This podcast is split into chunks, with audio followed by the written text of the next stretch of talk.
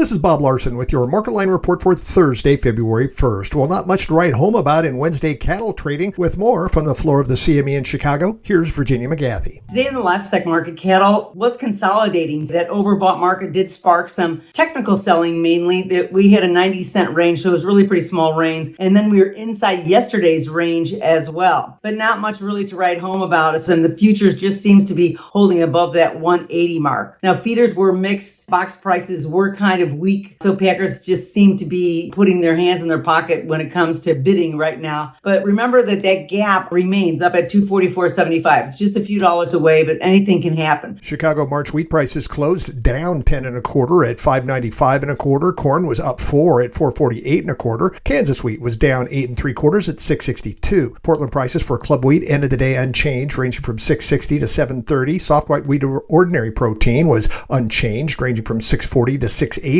Hard red winter wheat with 11.5% protein was down 8 and 3 quarters, ranging from 652 to 657. DNS wheat with 14% protein was down 7.5, ranging from 749 and a quarter to 766 and a quarter. Live cattle for February was down 67 and a half cents at 177.35. Feeder cattle was down $1.17 and a half at 240.15, and Class 3 milk was down 3 cents at 15.17. From the Ag Information Network of the West, I'm Bob Larson, and this has been your Market Line Report.